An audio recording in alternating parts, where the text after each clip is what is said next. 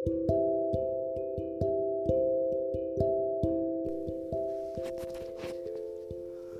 Friends ಇವತ್ತಿನ ಒಂದು concept ಏನಂದರೆ ನಗು. ಮನುಷ್ಯ ಯಾವಾಗಲೂ ನಗುತ್ತಾ ಇರಬೇಕು, ನಗುತ್ತಾ ಇನ್ನೊಬ್ಬರನ್ನು ನಗಿಸಬೇಕು. ಅದು ಮನುಷ್ಯನ ಸಹಜ ಧರ್ಮವಾಗಿರಬೇಕು.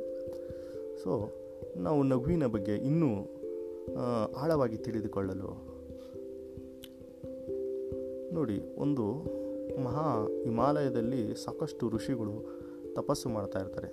ಅವರು ಸಾಕಷ್ಟು ಸೀರಿಯಸ್ ಆಗಿ ತಪಸ್ಸುಗಳನ್ನು ಮಾಡ್ತಾ ಇರ್ತಾರೆ. ಇನ್ನೂ ಬೇರೆ ಬೇರೆ ಥರದ ಆಲೋಚನೆಗಳು ವಿಚಾರ ಶಕ್ತಿಯನ್ನು ಅವರ ಕ್ರಿಯಾಶಕ್ತಿಯನ್ನು ಬೆಳೆಸಿ ಬೆಳೆಸಿಕೊಳ್ಳುತ್ತಿರ್ತಾರೆ ಸೊ ಆಗ ಅವರು ಅದರ ಜೊತೆಗೆ ದಿನವೂ ಐದರಿಂದ ಹತ್ತು ನಿಮಿಷ ನಗುವನ್ನು ಅಭ್ಯಾಸ ಮಾಡುತ್ತಾರೆ.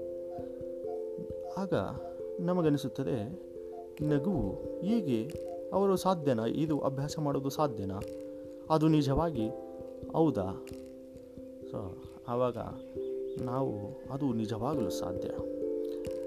ಎಕ್ಸಾಂಪಲ್ ನೋಡಿ, ನಾಲ್ಕು ವರ್ಷದ ಮಗು ದಿನಕ್ಕೆ ಎಷ್ಟು ಸಲ ನಗುತ್ತಿರುತ್ತದೆ ಎಂದು ನಿಮಗೆ ಗೊತ್ತಿದೆಯಾ? ಸಾಧ್ಯವಿಲ್ಲ.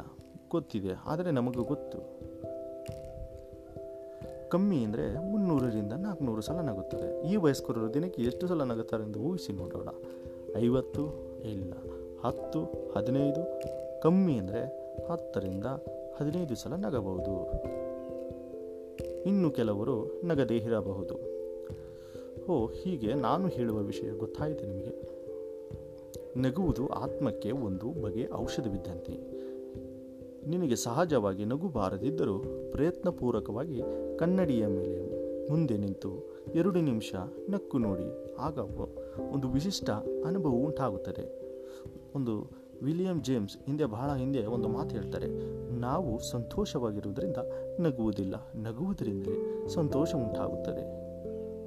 ಇನ್ನೊಂದು ಸಲ ಹೇಳುವುದಾದರೆ ನಾವು ಸಂತೋಷವಾಗಿರುವುದರಿಂದ ನಗುವುದಿಲ್ಲ.